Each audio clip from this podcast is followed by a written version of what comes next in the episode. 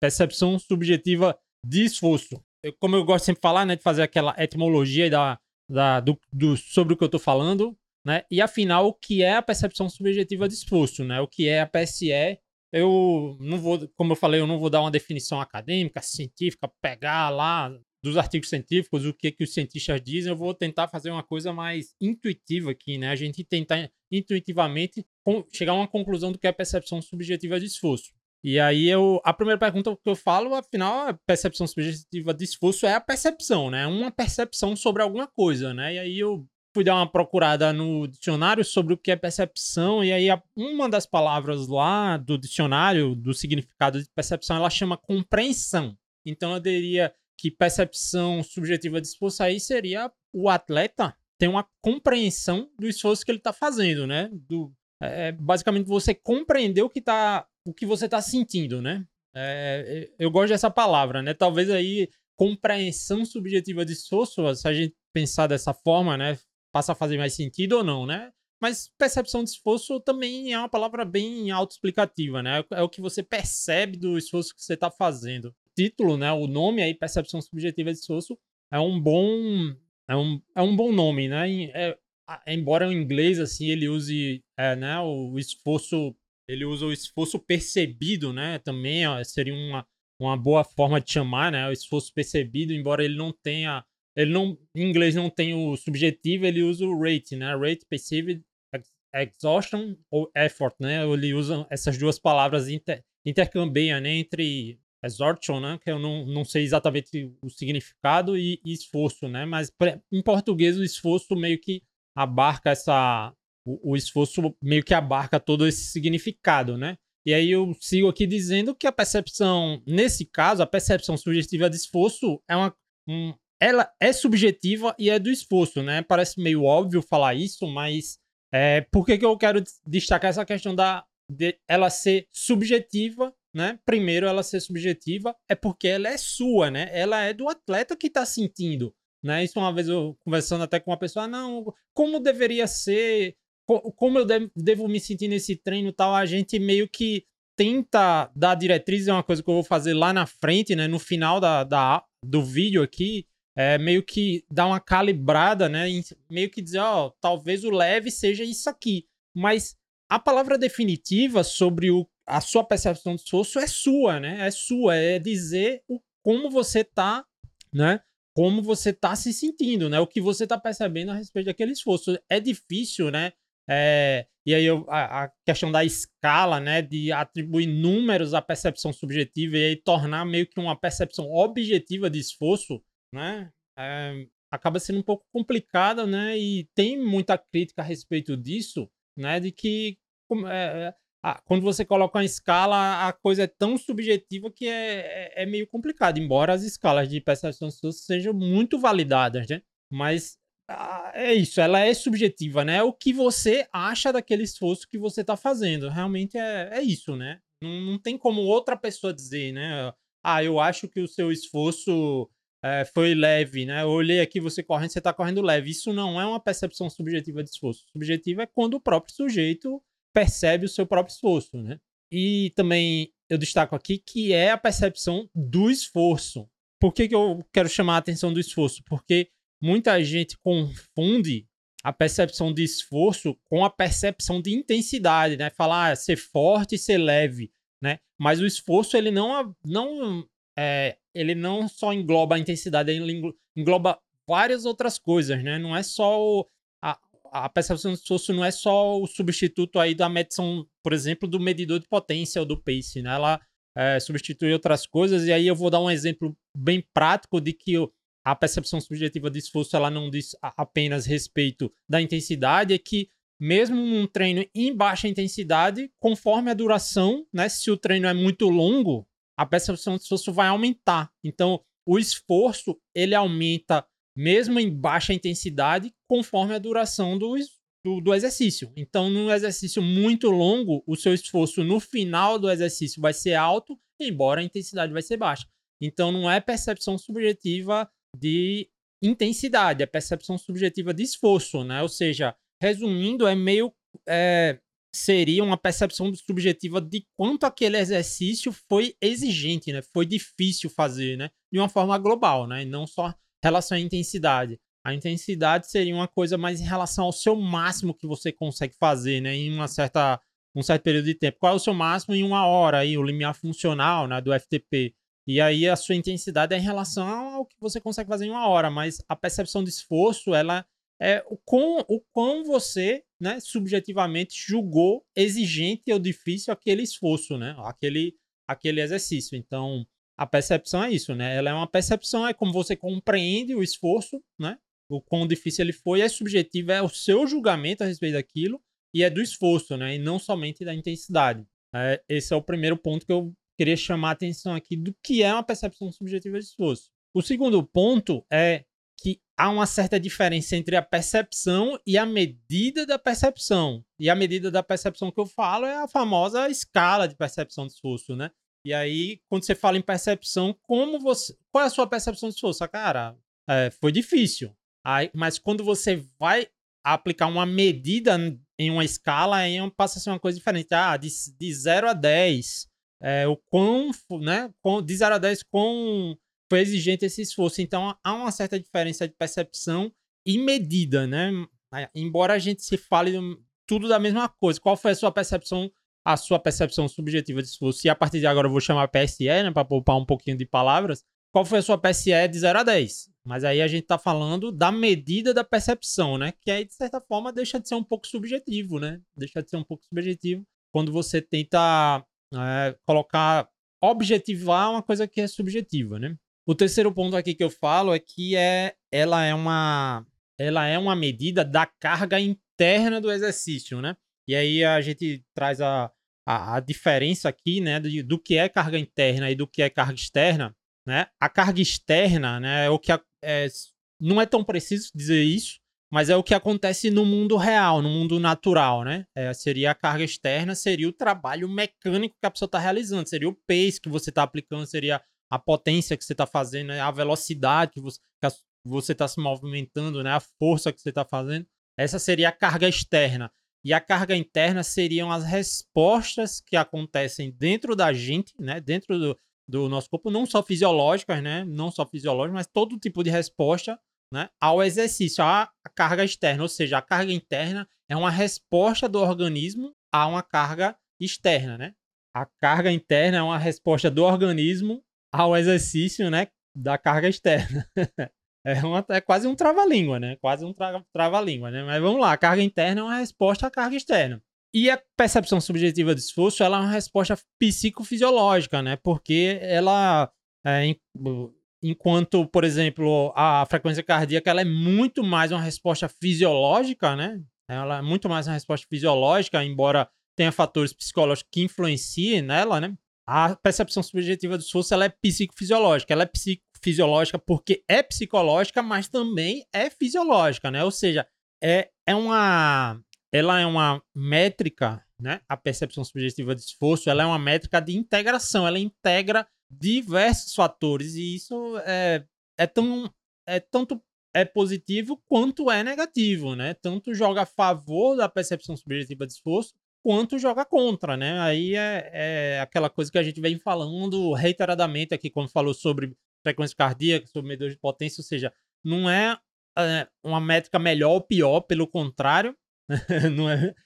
Agora eu dei uma, né? Dei uma, uma de é Caetano Veloso que que se atribui essa, essa coisa, não, não, não lembro aqui desse de quem é a quem é atribuído esse meme, mas ela não, não é uma métrica ruim por ter vários fatores influenciando nela. Muito pelo contrário, ter muitos fatores, às vezes, é uma, uma qualidade da métrica, como é a frequência cardíaca. Ou seja, ela é uma métrica de integração de diversos fatores, e aí a gente, por exemplo, né, como é psicológico, e basicamente a, a, a psicologia aí é durante o exercício, né, as respostas psicológicas são respostas de feedback, né? Ou seja, as coisas estão acontecendo ali ao tempo todo, fatores ambientais, fatores biomecânicos, né? Diversos fatores, fatores termorregulatórios vão mandando é, vão mandando informações para o cérebro e o cérebro vai respondendo, né, de, da forma que acha ou mandando é, feedback de volta, né, para, por exemplo, aumentando a frequência cardíaca ou mexendo com os fatores psicológicos. e ao mesmo tempo também é fisiológico, né? É uma resposta fisiológica, né? A gente a, a percepção de esforço ela é muito influenciada por diversos fatores fisiológicos, não só os fatores mentais, né? Eu, uma vez eu até postei sobre isso, né? Que muita uma daquelas tuitadas e que muita gente acredita que a percepção de esforço só depende do estado mental, né? Do, só do que você tá sentindo na cabeça. Ah, eu tô com preguiça, tá? A percepção de esforço indo... Mas a percepção de esforço, às vezes, é, um, é uma resposta do, da, sua fisiologia, né? Então é por isso que se chama resposta psicofisiológica, né? Essa foi a, afinal, o que é a percepção subjetiva de esforço, né? É, até faz falta ter os comentários para olhar aqui, né? Deixa eu dar uma, uma olhada nos comentários. Não, dessa vez não tá tendo, né? Mas vamos lá, ah, em frente aqui. E afinal, como é medida a PSE, né? Eu já falei é, que a percepção subjetiva de esforço é uma coisa, né? A PSE é uma coisa, é a sua percepção, é como você julga de forma subjetiva o, o esforço que você está fazendo, né? É a sua percepção, mas tem a medida da PSE, né? Ou seja, transformar essa percepção em uma métrica, né? Transformar em uma coisa que pode ser medida, né? E normalmente, né, ela é feita através de escalas, e a escala mais famosa aí, a escala que é a de Borg, que é de 6 a 20, né? Esse pesquisador, né, é muito famoso essa muito famosa essa escala de Borg, né? A Borg aí inclusive tem um, o artigo dele, se eu não me engano, eu já postei esse artigo lá na, na comunidade, aí na seção um artigo todo dia. É, se eu não eu imagino que sim, não é um artigo tão simples não, é um artigo meio complexozinho, ele, a, essa escala não foi criada, né, especificamente para treinamento, entendeu? Ela foi criada para outras coisas, inclusive a, a percepção subjetiva de esforço, ela tem aplicação clínica também, né? Não é só esforço em sentido de intensidade, de esforço de exercício, né? né? De esporte. Ela tem outras aplicações aí na, na parte clínica, por exemplo, reabilitação. Então, a escala de Borg, que é de 6 a 20, ela é bem famosa e um, certa vez eu vi, não sei se essa, essa informação que eu vou passar realmente é factual no sentido científico, mas a, a, é meio estranho porque que não é uma 14, né? né? Porque não é uma 14, porque não é 30 a 34, né? Porque não é 100 a 114 de 6 a, a 20. É que haveria uma associação aí do da faixa mais comum de frequência cardíaca aí nos seres humanos, que seria dos 60 em repouso absoluto, né, a frequência em repouso, e 200, o 20 aí relativo ao 200, que seria a frequência cardíaca, cardíaca máxima aí para a maioria das pessoas, né? Então, o 6 ao 20 seria mais ou menos isso. Eu particularmente não gosto de usar essa escala, porque para mim é já tira muito da subjetividade, faz a pessoa ter que converter, né? É, é, é, foi fácil, foi difícil, foi,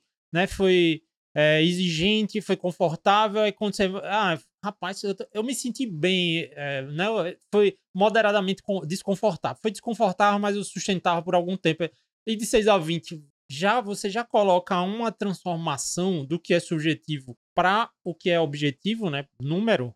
Você já coloca uma transformação nisso e aí já se torna e, e além do mais, uma transformação que não é intuitiva, a gente não tem a escala de 6 a 20 em nada, né? Então, é, essa transformação para uma escala que não é tão intuitiva, para mim já gera um pequeno. Uma, uma perda de informação, né? Já gera uma perda de informação. Existem outras escalas, eu botei escalados aqui no, no slide, mas é o famoso erro de digitação.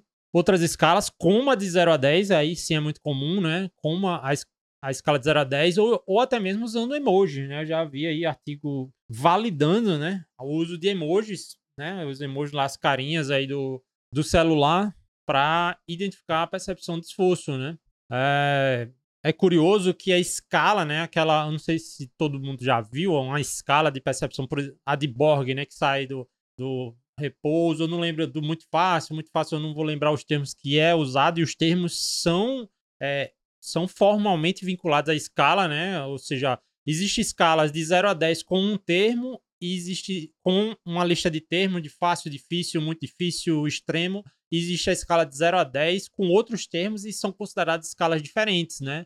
Porque, por exemplo, em uma escala, vamos dizer que o 4 é moderado e em outra escala é fácil. Então, significam coisas diferentes. Então, a escala está sempre vinculada aos termos que ela que são usados, né, nessa para identificar o esforço antes se usava cores, né? Se usava cores, por exemplo, o verde pro, o azul pro muito leve, vai ficando verde, vai ficando amarelo, vai ficando laranja, vai ficando vermelho, conforme for ficando muito exigente, né? Acredito que todo mundo já tenha visto isso, mas a, a evidência científica que essa, o uso de cores na escala enviesa, né? Torna, é, cria um viés aí da, da, da pessoa, às vezes, não escolher conforme a percepção de esforço, mas escolher conforme a cor. Né? A cor muda um pouco aí da. Muda um pouco a escolha da, do, da que a pessoa está fazendo, né? Muda a. E acaba né, gerando valores que não deveriam ser gerados, né? De, na escala de percepção de esforço. Então, hoje, quando vai usar, né, uma. Por exemplo, você vai fazer um teste de. Teste de esforço, teste de uma ergospirometria que vai usar a percepção de esforço, né? Vai coletar a percepção de esforço, a escala que ele vai se apresentar, o que, é que você está sentindo de, de 6 a 20, aquela escala tem que estar tá preto no branco, né? Tem que estar tá preto no branco, porque há evidência científica que o uso de cores ali é um viés, né? Gera viés nos dados coletados. E aí, mais uma vez, eu reitero, né? Como o próprio nome fala, é uma escala subjetiva, né? É uma escala subjetiva, né? E é, é, é, é complicado porque é tão subjetivo que é complicado ficar falando isso, né? ao mesmo tempo que a gente tenta passar a, né, calibrar essa percepção de esforço na pessoa, né, dizer, ó, oh, não, o leve você deveria sentir assim, né, o forte, e mais na frente eu vou falar isso, né, vou passar a minha, a minha escala de percepção de esforço pelo Zé, né, ao mesmo tempo que você tenta ensinar a percepção de esforço para uma pessoa, é a percepção subjetiva, é a percepção dela, né? O, o que é o fácil, né? Ah, a gente tenta dizer que o fácil, o baixa intensidade, o que é leve é, ah, você é capaz de conversar, né? Você é, né? Você é capaz de cantar uma música, mas ao mesmo tempo a pessoa tem que sentir leve, né? Tem, a pessoa tem que estar tá sentindo que é leve. Ah, eu consigo cantar, mas mesmo assim não, não, não tá confortável, entendeu? Então é subjetiva, é uma é uma percepção subjetiva de esforço. É, é isso, né? Então, ela é medida, basicamente, né, dar um resumozinho, ela é medida através de uma escala, a escala mais famosa é a de Borg, de 6 a 20, mas na prática mesmo, de 0 a 10. O próprio Training Peaks, né, usa muito, usa emojis, né? Usa emojis, usa 0 a 10 e usa, usa emojis, né? Vou te dizer que no 2023 usar 6 a 20 é preciosismo, né, acadêmico, né? Você é, você compreende muito mais um, um 0 a 10, né? Você compreende muito mais um 0 a 10. É uma escala que basicamente a gente, né, a sociedade atual usa para tudo, né? Tem também 0 a 100, por exemplo, que também é difícil traduzir, né? Ah, além de geral, né, a, a, a, coisa que eu ia falar mais na frente também, de geral problema de imprecisão. Por exemplo, de, de 0 a 100. Qual é a diferença do 50 para o 53? Ah, não tem diferença. Então por que que tem 50 e 53? Entendeu? Por que que tem 50 e 53? Quando você fala a diferença do 5 para o 6 é muito mais fácil, né? De você criar essa, essa conexão na sua cabeça. Mas quando você fala do, ah, qual a diferença do 5, do 52 para o 57, é, se torna um pouquinho mais complicada. A própria 6 a 20 aí, né?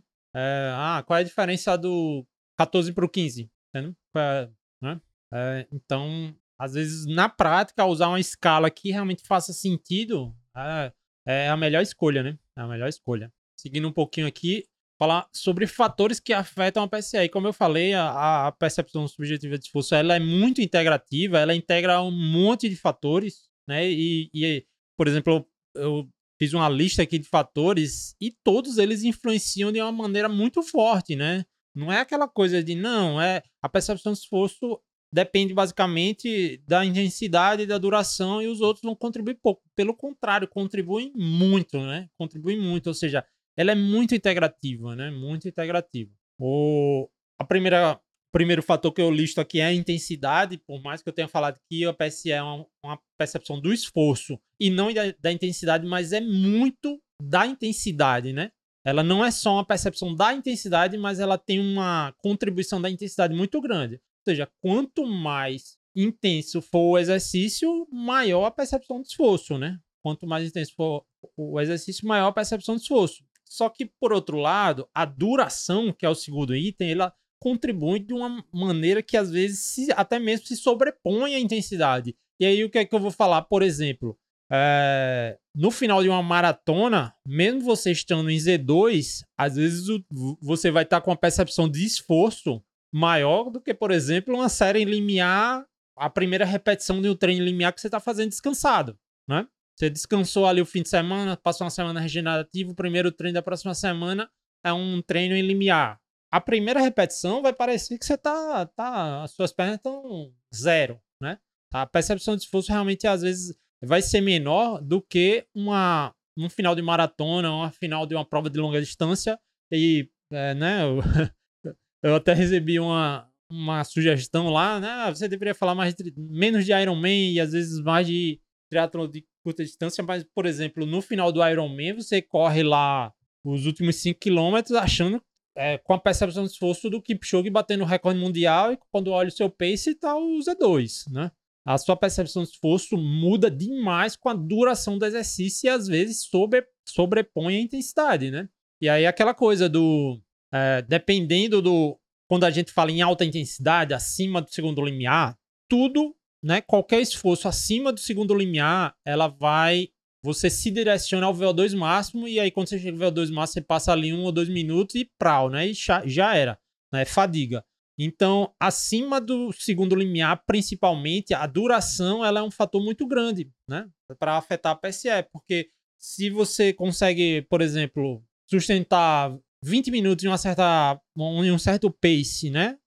Acima do segundo limiar, os dois primeiros minutos talvez vão ser vão ter uma percepção de esforço, mas os dois últimos minutos vão ser basicamente a percepção de esforço próximo à morte, né? E é o que a gente sente, por exemplo, num teste de FTP, né, de 20 minutos no máximo, né? O começo é mais é desconfortável e o final é extremamente desconfortável, né? Você sente vontade realmente de, de por exemplo, de vomitar no final. Então a duração ela influencia demais na percepção de esforço, né?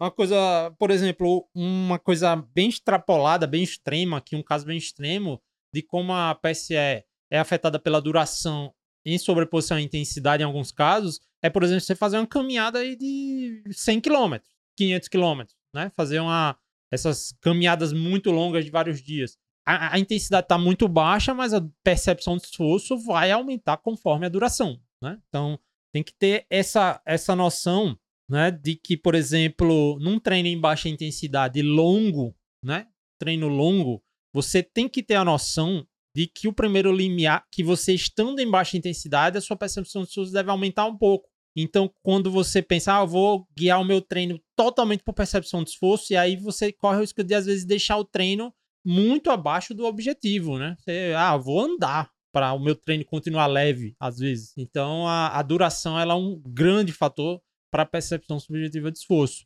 Outro fator, né, obviamente, a condição física, tanto aguda quanto crônica, né? Crônica que se fala, né, a pessoa que é mais treinada vai ter uma percepção de esforço, né, mais vai tolerar esforço de uma forma melhor do que a pessoa sai de sedentarismo ou destreinado ou voltando a treinar depois de período, período parado, né? O, mesmo em pontos fisiológicos semelhantes, a percepção de esforço vai ser diferente, né? A percepção de esforço que alguém, por exemplo, um atleta profissional tem no limiar é diferente, né? Normalmente ele percebe esse esforço de uma forma menor do que uma pessoa sedentária treinando seu segundo limiar.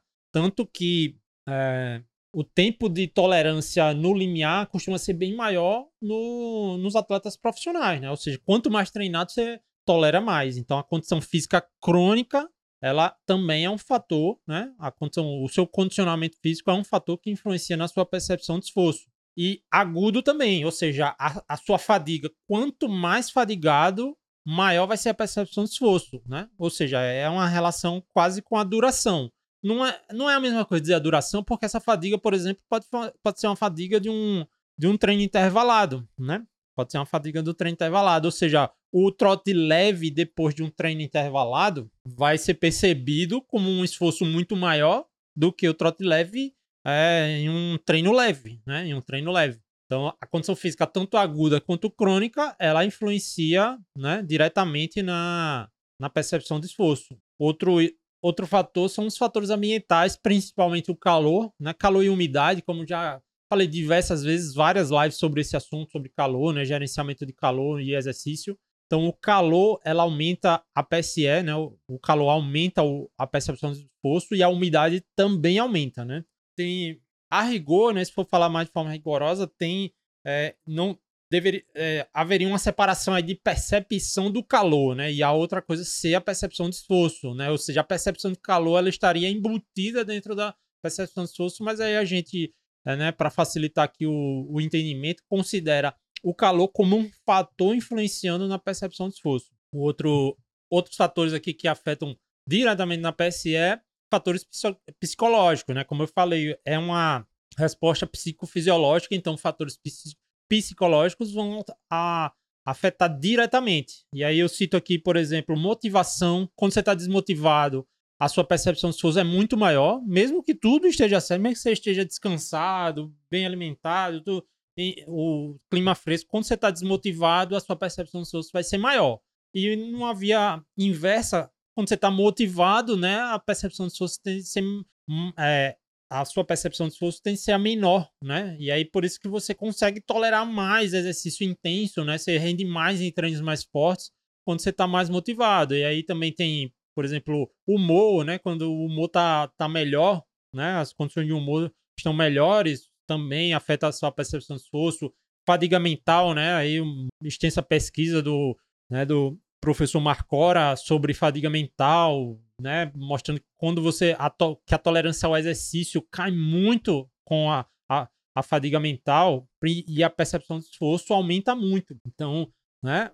Fatores, por exemplo, é, jogar videogame antes de competição, por exemplo, é, que é, jogadores de futebol, né? A, não sei se os clubes deixam mais jogar em concentração, mas, né?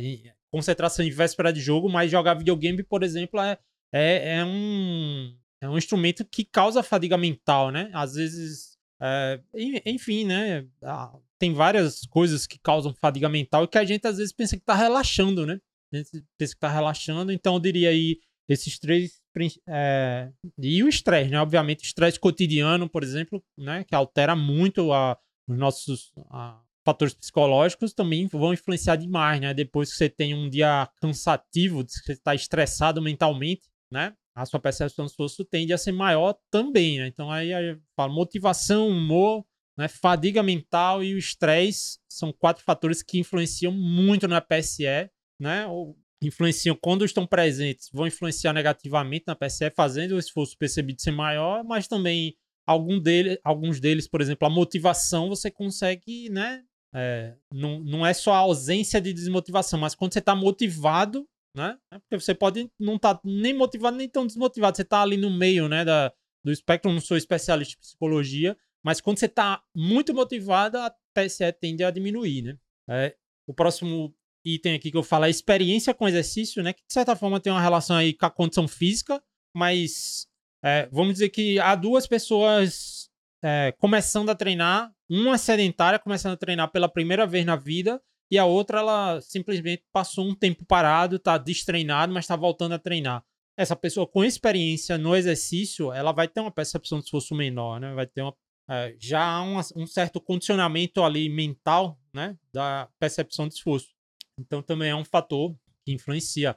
Vou ter aqui medicamentos, né? Há, há, né? há várias drogas que diminuem a percepção de esforço. Aí no caso doping, né? Vale citar, né? Que alguns são doping. É, intervenções de nutrição, outros não são doping, né? Eu poderia falar, por exemplo, de cafeína aqui no, nos medicamentos, mas eu vou falar na, em nutrição, né? Que é o próximo item. Intervenções nutricionais, e não só intervenções nutricionais, mas como estado nutricional também, né? Causa percepção de esforço. A gente sabe, por exemplo, você. É, você praticar exercício em estado de depressão de substrato, por exemplo, você ah, tá com os estoques de glicogênio muscular esgotados, né? Coisa que acontece muito em final de prova, né? Que tem a relação com a condição física lá da fadiga também, né? Mas ou você não comeu direito durante o dia, você vem se alimentando mal e vai treinar. A percepção de esforço vai ser mais alta. Ou seja, o estado nutricional afeta também a PSE, mas também a intervenção nutricional, e aí eu cito, por exemplo, a cafeína, né? Que é um, um suplemento que é, é muito bem estabelecido, né? a, suple... a cafeína é um suplemento muito bem estabelecido de que reduz a percepção de esforço em esforço de longa duração. Né? É, tem alguns efeitos colaterais, mas a cafeína ela reduz a percepção de esforço, é um dos benefícios da cafeína. Então, intervenção nutricional também é capaz de, de afetar a PSE. E também é, você pode aumentar né, a sua percepção de esforço pela nutrição. Às vezes, comendo exageradamente, fazendo, né, vai começa a se sentir mal, o esforço começa a ficar mais difícil, né? Se você, por exemplo, vai correr com depois de ter comido uma macarronada, uma lasanha. Então a nutrição também afeta a sua percepção de esforço. E por último aqui a, o estado de desidratação também, né? Estado de desidratação, quanto mais desidratado, mais é maior percepção de esforço, né? Maior percepção de esforço também, que também vai ter a relação lá com os fatores ambientais, né? Ou seja, a, a PSE ela integra, né? Ela integra todos esses fatores e os, os próprios fatores às vezes são né, relacionados, né? Então esses são os fatores que eu julgo aqui que afetam a, a percepção de esforço, a intensidade, a duração, né, o condicionamento físico, tanto crônico, né, a forma com que você encontra, quanto a fadiga que você encontra durante aquela sessão de treino, fatores ambientais, principalmente calor e umidade, fatores psicológicos, né, humor, motivação, estresse, fadiga mental, a experiência que você tem no esporte, né, intervenções através de nutrição e medicamentos e o estado de desidratação, né, o estado de desidratação, todos esses são fatores que afetam fortemente aí a percepção subjetiva de esforço. Eu, a seguir aqui eu coloquei um slide, né, quais as limitações de APC, mas as limitações são os próprios fatores, né? As limitações são os próprios fatores, ou seja, a quantidade de fatores é o que acaba é, causando uma limitação na percepção subjetiva de esforço. E aí o primeiro item que eu boto, né, que eu relaciono, são as variações interindividuais, né? É, é muito complicado você colocar uma escala em que cada, em que, por exemplo, uma escala de 0 a 10, em que cada pessoa o 5 é diferente para cada pessoa, entendeu? É, é, né? Ou seja, é uma limitação da PSE. Mas é aquela coisa, é uma limitação. Você vai deixar de usar por causa dessa limitação? Não, mas você tem que entender que isso acontece com a percepção subjetiva de esforço. Você, ah, você treinador, tem um, um grupo de, de corrida. Ah, o, o, treino de hoje é percepção de esforço de 5, né? 5 no escala de 0 a 10 para todo mundo. Por uma hora. Cara, você pode ter um grupo aí que vai fazer treinos totalmente diferentes, né? Então, a variação interindividual da, de como as pessoas vão perceber o próprio esforço, né? Não só fazer, né? Às vezes as pessoas vão fazer o mesmo esforço e vão perceber de forma diferente. Ah, da mesma forma que o que ela, elas podem fazer esforços totalmente diferentes e atribuírem é, numa escala o mesmo valor, ou seja, 5, né? É, e isso é extremamente comum, né? extremamente comum. Você, ah, você correu leve. Foi quanto de 0 a 10? 7. Cara, mas 7 na escala, se você pegar o que é validado cientificamente, o 7 seria o segundo limiar, né? É o que você consegue fazer aí 10 km. Ah, é? Yeah. Não sabia. Entendeu? Ah, ou seja, a pessoa é uma variação muito grande do que ela atribui como um esforço percebido, né? Ah, então a variação interindividual ela é sem dúvida uma limitação aí da PSE, mas não é um impeditivo de usar, pelo contrário, mas você tem que entender a limitação para poder usar. A influência de fatores externos, né? Como eu já falei, um monte de fatores externos. Então, é, por exemplo, quem tem uma assessoria online, né? É, muitos alunos aí pela internet. Ao mesmo tempo, tem um aluno aqui no Nordeste treinando Maceió muito quente hoje, Fortaleza muito quente, e, e, um, e uma pessoa que está treinando no lugar que está frio. Ah, o treino de hoje é uma hora 5 de percepção de esforço, né? de 0 a 10. Essas pessoas vão fazer treinos diferentes, entendeu? Essas pessoas vão fazer treinos diferentes. Então, a influência de fatores externos. Ah, você tem uma pessoa que costuma. É, que foi na Nutri e a Nutri passa cafeína, né? Prescreveu cafeína, a pessoa vai lá, toma cafeína todo no treino, antes do longão, né? E aí a pessoa vai perceber o esforço de uma forma diferente. É, o 5 para ela vai ser um, a pessoa que não toma cafeína, o 5 vai ser outro. Então, é, tudo bem ser assim, né? Tudo bem, faz parte, ou seja, a pessoa tomou cafeína para realmente ter esse bônus da percepção de esforço menor, mas na forma de avaliar, se você só usa a percepção de esforço, você está criando uma limitação no seu trabalho, né? Então, a influência de fatores externos aqui vai ser também, sem dúvida, uma limitação muito grande da percepção de esforço. Outra limitação é a falta de precisão, como eu estava falando lá atrás, né? De, de 0 a 10 mesmo. Ah, é 5, é 6. Qual é a diferença do 5 para o 6? Entendeu? Ah, fiquei ali no 5,23. E qual a diferença do 5,23, embora seja uma escala discreta, né? 0, 1, 2, 3, 4, 5, 6. É... Por que, que não é 5,1 e é 5, entendeu? É, ou seja, não é algo preciso, né? Não é algo, algo preciso como a gente tem, por exemplo, na potência que você é, produzir 230 watts, né?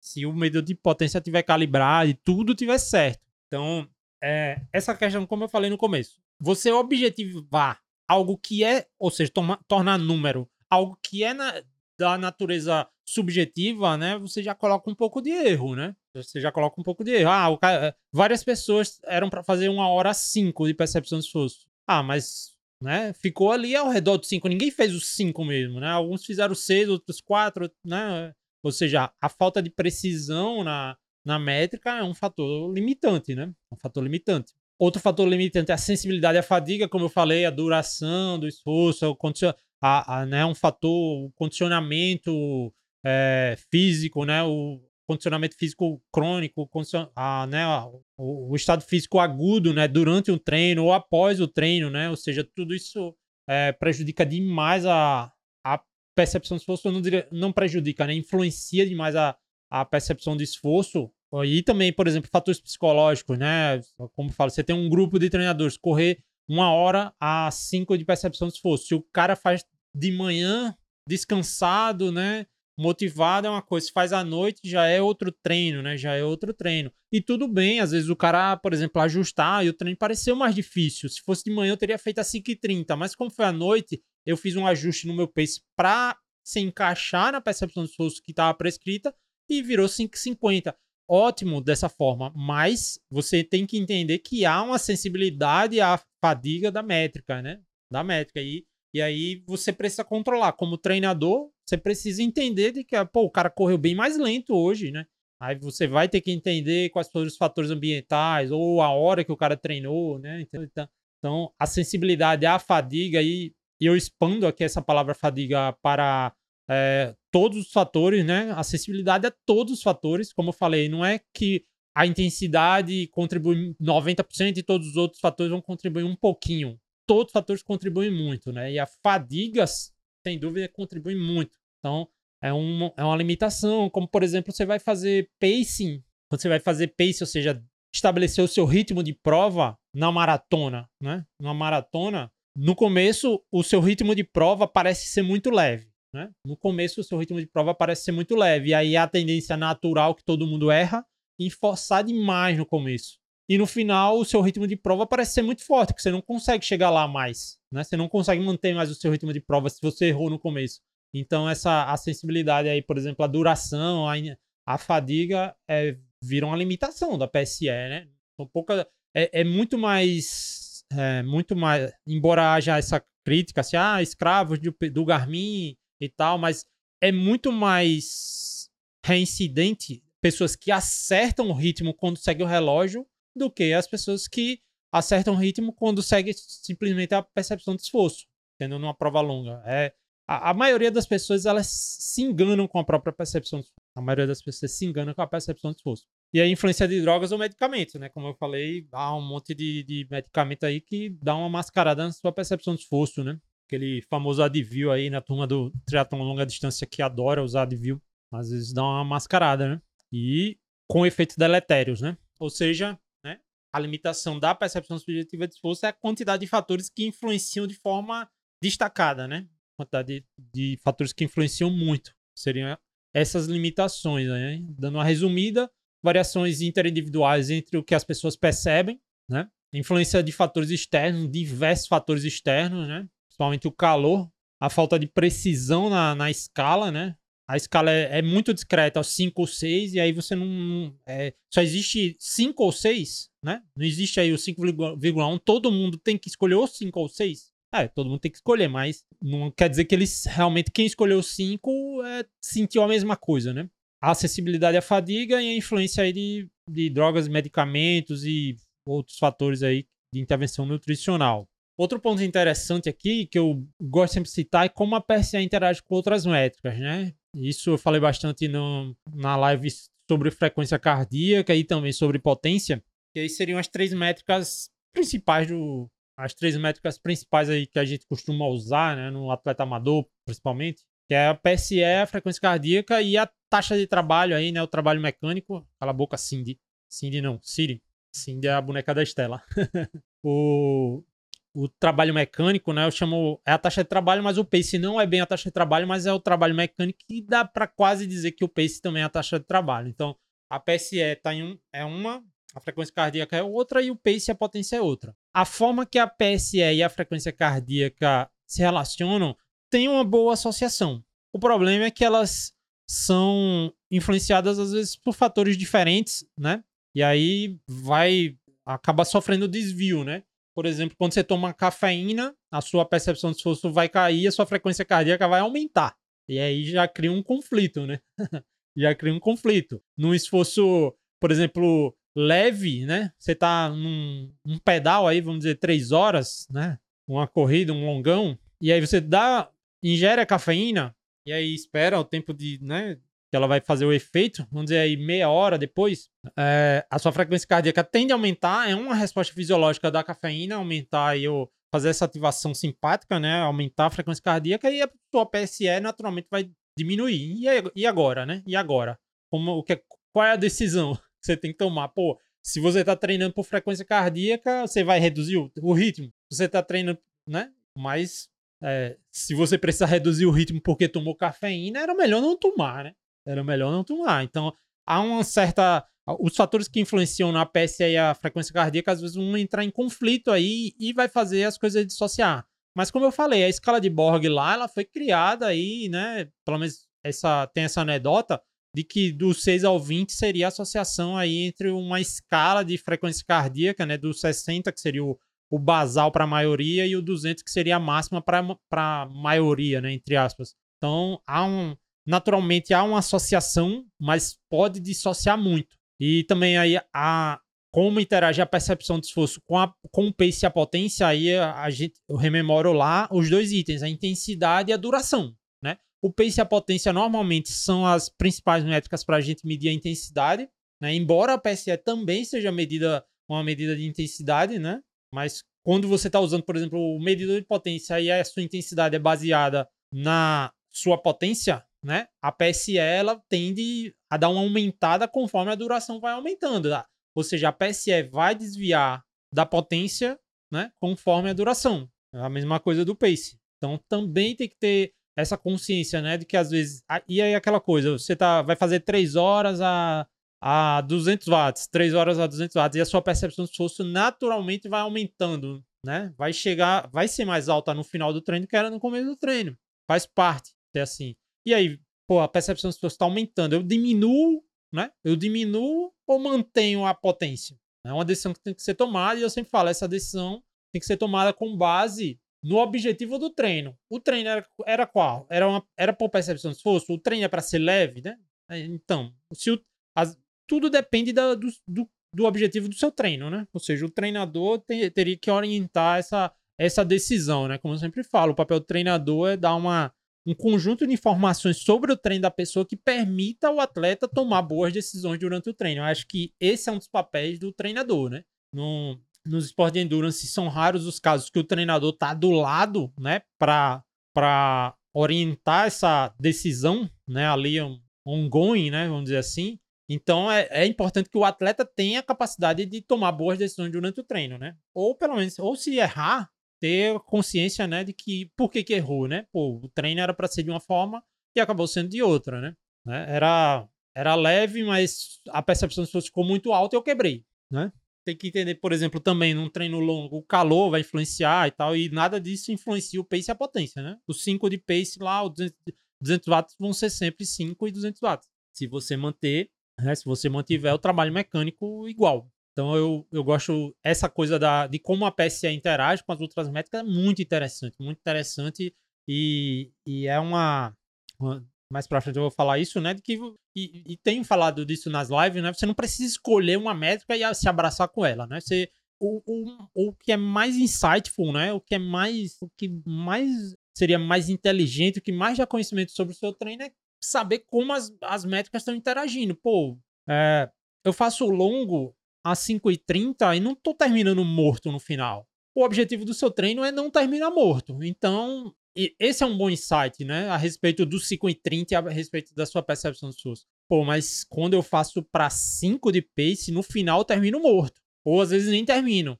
É outro insight muito importante você tirar isso. Então, fala muito, né, sobre o pace, né? Fala muito sobre o pace. Às vezes é muito mais insightful do que fazer um teste de pace, fazer isso, né? Fazer um teste de pace. Quem quem já quem tá comigo às vezes sabe, né? Eu consigo tirar os limiares às vezes pela, né? Fazer uma engenharia inversa aí dos limiares por intuição, embora não seja rigorosamente científico isso, mas é, é insightful, né? Insightful. Você, pô, o seu moderado, né? Aí eu, uma das aquelas formulinhas que eu uso, um dos meus métodos, né? O seu moderado é 200 watts, 5 de pace, né? E a gente sabe que aí a maioria das pessoas vão andar moderado no 85%, né? Que é um pouquinho mais forte. Ninguém anda realmente leve sem a devida orientação. A maioria das pessoas erram no leve. Então, quando é só você fazer a conta ao contrário, né? Quanto seria o 100% da pessoa que é 85 tá andando a 5? Entendeu? Entender aí a. E a pessoa tá alegando, não, é moderado, eu senti e tal. Então, é, tudo é muito insightful, né? Tudo, tudo é muito. Né? Eu já falei insightful umas 10 vezes agora gostei da palavra, mas é, é, como as métricas interagem é o que é mais importante do que realmente se apegar a uma métrica, né? Se apegar a uma métrica. E aqui, né, já meio que chegando nos finalmente, a, a live até. O vídeo até ficou mais longo do que eu pensava, né? Realmente não. Eu tenho dificuldade de falar pouco, né? eu tenho dificuldade de falar pouco. Aqui é a escala de percepção de esforço do Zé, ou seja, eu, eu passei lá o vídeo inteiro dizendo que é subjetivo, que é como você se é, você percebe, mas eu vou passar uma escala aqui prontinha para você, né? então é, é, já é se contradizendo um pouco, mas o objetivo aqui é meio que calibrar, é fazer você entender um pouco o que deveria ser cada perce essas percepções de esforço, principalmente em relação a alguns alguns objetivos de treino específicos, como o limiar, como o VO2 máximo, né? O, o que seria um ritmado. E a eu primeiro eu escrevi esse slide em relação às zonas, né? Ah, o que é, seria o Z1, Z2, mas aí eu achei que seria justamente deixar objetivo demais. E aí eu preferi atribuir o rótulo, né? O que é baixa intensidade e dar uma leve descrição aqui do que eu acho que é a percepção que deveria ser sentida, né? E aí a gente fala também, né, que essas percepções seriam em ambientes, vamos dizer, de temperatura amena, onde o, o, a temperatura, né, o calor não esteja, não seja um fator realmente prejudicial e todos os fatores, né? De, ah, você não está estressado de um dia puxado de trabalho, né? você está bem alimentado, ou seja, a gente faz um contexto hipotético aqui de que os fatores estão mais ou menos em equilíbrio, né? E aí dependeria apenas da, do que você está fazendo no exercício. Eu considero assim que quando você está em você deve andar em muito baixa intensidade, por exemplo, um trote regenerativo, num trote que é para ser muito leve, um trote de aquecimento, né? ou até mesmo um, treino de rodagem leve, a percepção tem que ser que você passa, passaria o dia inteiro ali tranquilamente, né? É, é, é, inclusive, muitos na literatura se usa muito isso, né? O Z1, né? Abaixo do primeiro limiar, você tem que sentir que, pô, eu não tô nem fazendo esforço, basicamente, aqui, né? Tô nem fazendo esforço. Isso muito entre aspas, né? Você, óbvio que você tá fazendo esforço, por exemplo, você tá correndo em Z1, você tá vendo um, um, um esforço mecânico ali pulando e tal, né? É, eu lembro que até me foi perguntado, acho que até pelo Cadu, ah, porque a percepção, percepção de esforço às vezes na corrida parece ser maior. É, é óbvio, há uma, há uma mecânica diferente ali de balanço, enquanto na corrida você tá, na, na bike você tá estável, parado, né? Então, não é tão preciso assim, né? Mas você tem que ter essa percepção de que, pô, eu correria tranquilamente. Você, não é que você tem que ser capaz de correr. Não é que você tem que ser que você poderia correr hoje em Z1 80 km. Mas você te, tem que perceber que poderia, entendeu? Pô, tá muito leve. Óbvio que depois de algum tempo vai começar a ficar difícil. Mas naquele momento parece estar tá leve, né? Naquele momento parece estar tá leve. E quando se fala, por exemplo, de treino de objetivo constante, ah, um treino leve, normalmente o treino tem que parecer leve meio que na porção do, do início do treino, né? E já no final, basicamente, a maioria dos treinos, né? Nem, é, não é todo o treino. Quando você corre 40 minutinhos, aí você, pô, terminei melhor do que eu começava. Isso é bem comum acontecer.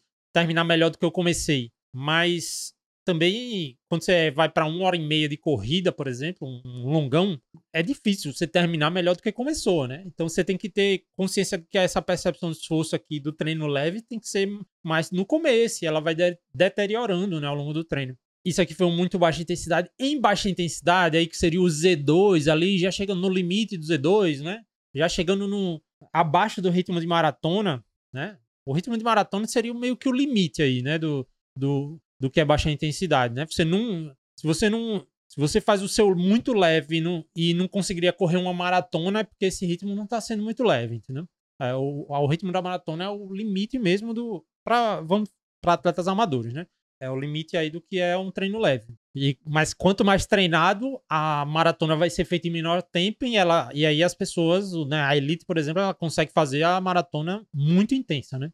Então, em baixa intensidade, aí também seria o treino rodagem, um treino leve, né? Um treino de para juntar milhas no cartão, como eu costumo dizer, é, o, é você sente que tá treinando, você sente que tá treinando, você sente que tá correndo, você sente que tá né? Pô, tô treinando, não é tão regenerativo que esse treino, mas ainda assim é um treino muito leve. E aí entra o test talk, né? De você ser capaz de, de falar. O test talk, preparando materiais específicos sobre o test talk, mas ele é, é baseado assim, porque o, os limiares, né? Os limiares também apresentam uma resposta ventilatória, né? Quando você chega, você passa do primeiro limiar, seu padrão de respiração muda, a sua, né, a, a contribuição anaeróbica passa a ser maior, a contribuição de substrato aí de carboidrato para ser maior, então você precisa colocar mais né, gás carbônico para fora, né, mais CO2 para fora. Então você muda um pouco a, a respiração. Então você já perde um pouco da capacidade, por exemplo, de falar à vontade. Com certeza eu estou gravando essa live aqui abaixo do meu primeiro limiar, senão eu não conseguiria falar de forma tão confortável. E acima do segundo limiar, aí você fica muito difícil de manter, de formar frases completas. Então, é, o test talk, ele é baseado nesses fatores, né? No de, na capacidade de conversar tranquilamente por causa da respiração, né? Da influência da, da intensidade no padrão respiratório.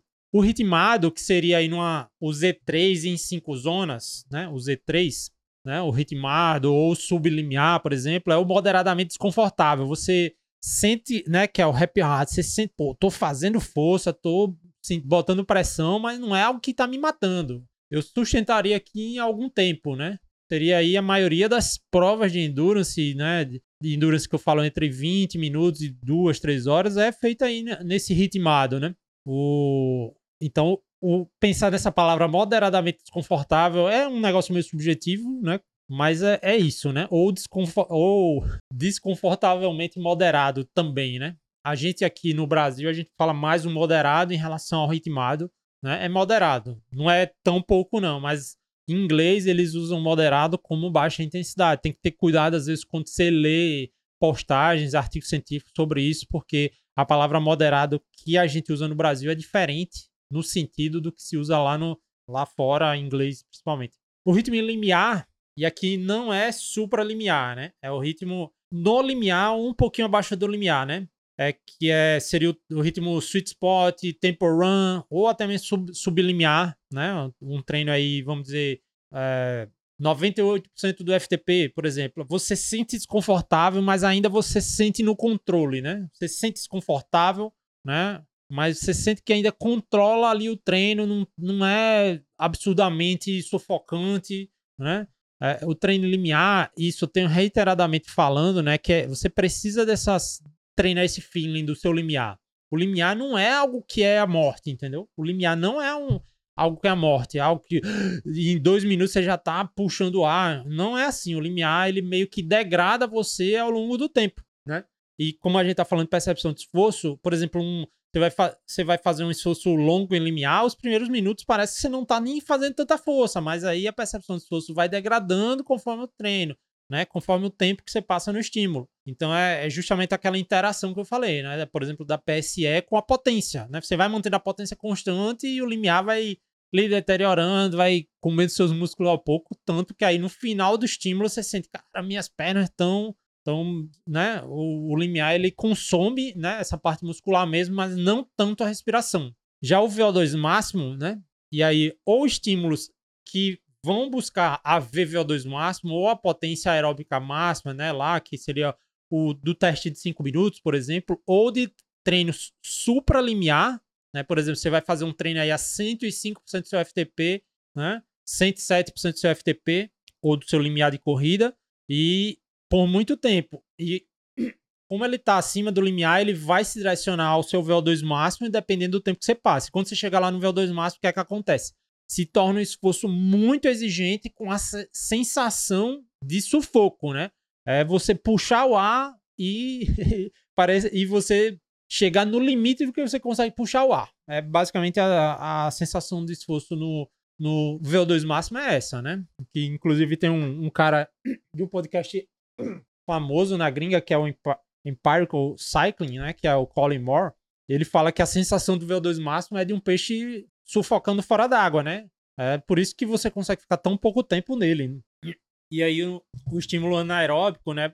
Potências muito altas ou né, acima do VO2 máximo, dói e dói muito, né? O, o anaeróbico dói bastante. Aí quem, quem já teve a ideia, por exemplo, de fazer um, um, um tiro de um minuto máximo no rolo, no, ou na bicicleta, enfim, né? Fazer um minuto máximo na bicicleta, aquele sprint máximo mesmo, mais longo aí do que 20 segundos, sabe que isso, quanto isso dói, né? É, as pernas encharcam de, de, né, de hidrogênio lá e a acidose vai no limite. Então dói muito e é como eu digo, aí é onde o menino chora e a mãe não vê. A estímulo anaeróbico, né, de capacidade anaeróbica, dói bastante, né? Então essa aqui seria essa a escala, né? Você vai desde o, eu passaria o, o dia inteiro aqui ao quase insuportável. E aí é importante entender que essa, essa, essa escala que eu, né, que, a, que eu falei aqui de percepções, ela é um espectro. Não é, por exemplo, entre o limiar e o VO2 máximo, não é que em um ponto você está desconfortável e está se, sentindo controle, vai aumentando a sua potência e a, de uma hora para outra vira sufocante. Não, né? Vamos pensar assim, que você está a 100% do seu limiar e o VO2 máximo seria ali a 110%. Conforme você vai progredindo entre o 100 e o 110, vai havendo uma, uma, uma mudança, né? De um, de uma percepção para outra, né? As coisas funcionam de uma forma contínua aí, né? É igual, por exemplo, o ritmado. Quando você está em ritmado, que você está em Z3, muito perto do Z2, você acha leve. E é inclusive o que faz a gente errar treino, porque a, a gente acha o o Z3, né? A gente acha o Z3 muito perto do Z2, muito leve, acha que é um treino leve, mas você está treinando ritmado.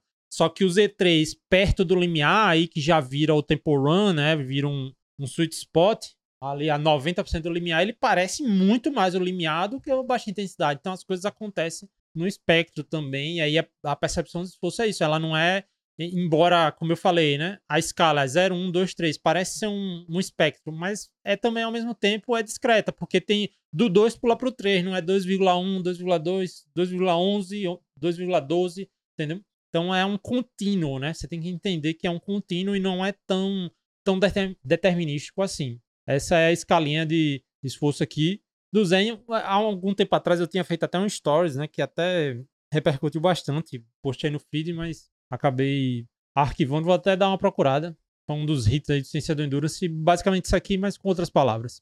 Para terminar aqui, algumas considerações sobre a PSE, né? Uma coisa que eu, eu sempre falo, você não consegue desligar a sua PSE. Aí o cara fala, não, eu vou treinar só por potência. Cara, você não tem. É, você tem a opção de, às vezes, treinar sem um medidor de potência. Não vou, vou, não vou ver, né? Não vou considerar, não vou é, ligar o Edge, né? Ligar o Garmin. Você pode, às vezes, ir treinar sem um relógio e correr pelo seu pace, né? Pela percepção de esforço. Mas você não consegue o contrário. Quando você está treinando por potência, você está treinando por pace, você está sentindo o que você está sentindo. Você sente o que você está sentindo. né? Você, está percebendo, você está compreendendo o que você está sentindo. Então você não consegue desligar. O que você pode acontecer, o que pode acontecer é você ignorar a sua percepção de esforço e seguir firme no, no pace e na potência. Em, algum em alguns contextos, isso é interessante fazer dessa forma, em outros não. Quem é que vai decidir o objetivo do treino? Aí o treinador, cara, o, o objetivo do treino hoje é que você corra a 4 e 10 de pace os estímulos, independente do que esteja acontecendo. Então, né, depende do objetivo do treino e também da, da sua capacidade em fazer ajustes, né, conforme a sua percepção de esforço. O segundo ponto é que é uma medida simples e de baixo custo, né, é uma medida, né, é, é a forma de medir intensidade mais barata que existe, todo mundo nasce com ela, né, todo mundo nasce com ela. Eu botei simples aqui, mas dá para ver pela, pela live que não é tão simples aqui, mas é de baixo custo, você não paga nada para usar está disponível quando outras não estão. Por exemplo, aqui, quem pedalar, ou seja, a maioria das pessoas que não tem medidor de potência. tem que usar a percepção de esforço, né? Ou não ter frequência cardíaca, embora eu, se a pessoa não tem medidor de potência, eu prefiro que seja por percepção de esforço, a, a minha opção, us, medindo, né, medindo a frequência cardíaca para saber como interage, mas o objetivo do treino é por percepção de esforço. O outro ponto aqui integra vários fatores, como eu já falei várias vezes, é uma métrica integrativa, fatores ambientais, fatores psicológicos, intensidade, né? ou seja, internos e externos, psicológicos, fisiológicos, né? tudo se integra para formar a sua percepção de esforço. A dor que você está sentindo, uma coisa que eu nem falei, né? Você está doendo, a percepção de esforço vai ser maior, embora a percepção de esforço é uma coisa e percepção de dor seja outra. Né? Ou seja, é integrativo, então não pode ser desconsiderado, né? Não pode ser desconsiderado, embora é, ao mesmo tempo que é o grande trunfo considerado integrar tudo isso é considerado o defeito, né? E aí, por isso eu, eu digo, combine as métricas, né? Entenda como as métricas interagem, use tudo que você tem à disposição e, e estude, né? E analise como as métricas estão interagindo. É, Para mim, essa é a grande sacada das métricas e não morrer abraçado com métricas, né? Eu vou e eu faço uma citação aqui de uma frase de um treinador americano que é um cara referência em treinamento com potência em corrida, né? Que é o Steve Paladino. E ele fala que a, o pace e a potência calibra a PSE. E como isso funciona? É, por exemplo, a pessoa não sabe. Como eu falei, ah, as pessoas às vezes têm percepção de esforço, percepção sobre o esforço diferente. Só que aí você faz um teste de 10 km com a pessoa, ou um teste de 3 km, e a pessoa correu 3 km para 4,30. Aí você diz, corra o leve agora, aí a pessoa corre o leve para 4,55. Você vai chegar, ó, isso aqui não é o seu leve. É impossível para alguém que corre 3 km a 4,30 correr o leve a 4,55. Não, não é tá errado. Então você vai calibrar. Ó, o seu leve, né, vai ser mais ou menos aí, vamos dizer, a, a 70%. Tô chutando o número, por favor, não considere esse número. É 70% do seu ritmo do 3 km. E aí a pessoa, pô, corra aí nesse ritmo, né? Corra nesse ritmo aqui, corra aí a 6. A pessoa vai lá e corre. Qual foi a percepção do seu teve? Pô, realmente foi leve. Tá vendo? Esse é o leve. Ou seja, você vai usar o pace e a sua potência para calibrar a percepção de esforço, né? Ou seja, às vezes é a forma que você tem para ensinar a pessoa. Tá vendo como leve é leve? Né? Tá vendo como leve é leve? Ou a própria o forte, né? Ah, cara, eu, eu faço 20 minutos a 250 watts num teste de FTP. Mas uma hora eu só consigo 200. Cara, era para você conseguir mais que 200. Esse 200 aí tá rateado. Esse 200 tá falhado. Então, vamos dar um pouquinho mais, né? Vamos dar um pouquinho mais. Ou seja, você está calibrando, às vezes, o forte da pessoa também, né? Com base na PSE. Entendeu? Aí, ah, tá, poxa, eu consegui agora uma hora a 230 watts. Pronto. Qual foi a sua percepção? Pô, realmente foi alta. Então, esse é o forte. No, o 200 era um, era um ritmado, não era forte. Entendeu? Então, o pace e a potência são ótimas ferramentas para calibrar a PSE. Ao mesmo tempo que a PSE modula o pace e a potência. Você tem tudo calibrado. Essa pessoa que é, corre o 3 a 4 e 30 e começou a correr o leve a 6. Só que a peça, em um dia eventual, a percepção de esforço não tá leve pro 6. Então a PSE vai agir, vai modular e vai dizer, pô, hoje não tá leve, entendeu? Ou tá leve demais, né? Ou tá leve demais, não tá leve, tá muito leve. Significa o quê? Porque a pessoa pode ter melhorado a forma e aí sim fazer novos testes, ou seja, enquanto o pace e a potência calibram a PSE, a PSE vai modular, limitar, né? Ou seja, ou até fazer com que você possa aumentar o seu pace e a potência em alguns contextos, né? Essa relação aí de pace e potência e PSE é, sem dúvida, uma das coisas mais poderosas usando essas métricas, né? E aí não... É, é, é, simplesmente é muito pobre, né? É muito pobre a utilização de quando as, de apenas uma métrica, né? Apenas uma métrica, para mim, isso é, é pobre demais. E era isso. E era isso, né? Era isso aqui o que se tinha. O que eu tenho por enquanto, para falar sobre percepção subjetiva de esforço, né? Percepção subjetiva de esforço, uma das métricas mais famosas. Tem gente que ama, eu só treino por PSE, tem gente que não. que, ah, eu sou apegado aos números, para mim tem que usar tudo, né? Como você fala, tá, tem ferramenta, tem que usar, tem que saber usar, e eu espero ter ajudado um pouquinho aí na compreensão aí sobre essa, essa métrica para vocês. É, falar agora, né? Como eu disse no começo do vídeo, não vai ter sorteio hoje. O sorteio, tanto da aula passada sobre velocidade crítica, como dessa live, desse vídeo, vai ser na próxima live, na próxima segunda, né? O que eu vou fazer com a Tati, ou seja, vão ter dois sorteios. Tô devendo aí uns envios aí de uns brindes pra galera, mas vai rolar, né? Vai rolar. Vou mandar para todo mundo aí brinde à vontade. É, mas, por outro lado, nessa live tem palavra-chave para você responder a chamada. E a palavra-chave é uma palavra-chave que está na tela, né? A palavra-chave é percepção. Então, vai no link aqui que está no YouTube, né? Ou no Spotify, né? Ou aqui para quem é membro da comunidade, tá na postagem aqui na comunidade e responde lá a chamada para concorrer ao brinde na próxima semana. E se você está invicto aí, já maratonou todas as lives, para concorrer também a Polar H10 aí, muito em breve. Beleza? Esse foi o vídeo aqui, essa live fake sobre percepção subjetiva de esforço. Espero ter ajudado aí a galera a compreender melhor essa métrica. Né? Eu sou o José Brasiliano, esse é mais um vídeo aqui da comunidade de Ciência do Endurance. Se você não faz parte ainda, faça parte. Todo o link na bio lá no Instagram ou no cienciadoendurance.com. E é isso, né? Desejo, como sempre, bons treinos aí todo mundo. Boa prova para quem vai competir. Valeu e tchau!